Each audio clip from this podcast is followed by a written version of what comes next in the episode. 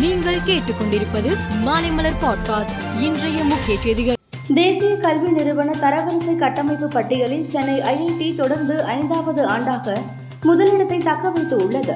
இந்த பட்டியலில் அண்ணா பல்கலைக்கழகம் கடந்த ஆண்டுகளை விட முன்னேற்றம் அடைந்திருக்கிறது.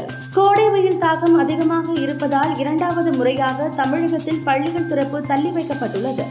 இந்நிலையில் பத்தாம் வகுப்பு மற்றும் பன்னிரெண்டாம் வகுப்புகளுக்கு சென்னையில் பெரும்பாலான பள்ளிகளில் ஆன்லைன் மூலம் வகுப்புகள் எடுக்க முடிவு செய்யப்பட்டது. அதற்கான ஆயத்த பணிகள் நேற்று தொடங்கி நடந்தது. மாலையிலேயே அந்தந்த மாணவ மாணவிகளுக்கு செல்போனில் அதற்கான லிங்க் அனுப்பப்பட்டது. இன்று காலை எட்டு முப்பது மணி முதல் பாடவாரியாக வகுப்புகள் தொடங்கின. வீட்டில் இருந்தபடியே பத்தாம் வகுப்பு பிளஸ் டூ மாணவ மாணவிகள் பாடத்திட்டங்களை ஆன்லைன் மூலம் படித்தனர். சென்னை கொடுங்கையூரை சேர்ந்த தனியார் நிறுவன ஊழியர் ஹரிபிரசாத் பெட்ரோல் பங்கில் நூறு ரூபாய்க்கு பெட்ரோல் போட்டு உள்ளார் கையில் சில்லறை இல்லாததால் அங்கிருந்த ஊழியரிடம் இரண்டாயிரம் ரூபாய் கொடுத்தார். அதனை வாங்க மறுத்த பெட்ரோல் பங்க் மேலாளர் ஹரிபிரசாத்திடம் வாக்குவாதத்தில் ஈடுபட்டதோடு சில்லறை இல்லாவிட்டால் மோட்டார் சைக்கிளில் போட்ட பெட்ரோலை உறிஞ்சி எடுத்துவிடு என்று ஊழியரிடம் கூறியதாக தெரிகிறது. இதையடுத்து அந்த ஊழியர் பெட்ரோலை உறிஞ்சி எடுத்தார். இது தொடர்பான வீடியோ காட்சிகள் சமூக வலைதளங்களில் வைரலாகி பரபரப்பை ஏற்படுத்தி வருகிறது. ஒடிசாவில் நிகழ்ந்த கோர ரயில் விபத்தில் இருநூற்று எழுபத்து ஐந்து பேர் உயிரிழந்ததாக அதிகாரப்பூர்வமாக தெரிவிக்கப்பட்டது. அவர்களது உடல்களை உறவினர்களிடம் ஒப்படைக்கும் பணியில் அதிகாரிகள் ஈடுபட்டு வருகிறார்கள். பலரது உடல்கள் சிதைந்து உள்ளதால் அடையாளம் காண்பதில் சிக்கல் ஏற்பட்டு உள்ளது.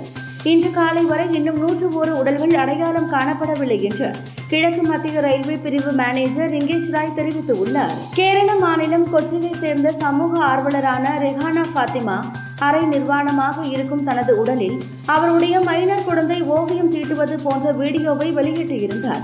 இது கேரளாவில் மிகப்பெரிய அளவில் சர்ச்சையை எழுப்பியது. இதனால் அவர் மீது போக்சோ உள்ளிட்ட பல்வேறு வழக்குகள் தொடரப்பட்டன.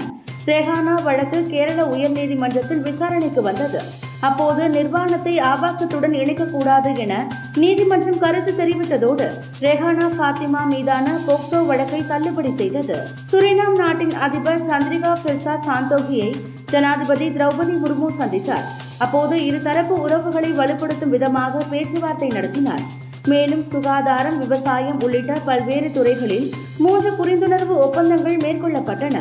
இந்நிலையில் ஜனாதிபதி திரௌபதி முர்முவுக்கு சுரினாம் நாட்டின் உயரிய விருதான grand order of the chain of the yellow star விருதை அந்நாட்டு அதிபர் ஷாண்டோகி வழங்கி கௌரவித்தார். அமெரிக்காவில் அடுத்த ஆண்டு அதிபர் தேர்தல் நடைபெற உள்ளது. இதில் ஜனநாயக கட்சி சார்பில் தற்போதைய அதிபர் ஜோ பைடன் மீண்டும் போட்டியிடுகிறார்.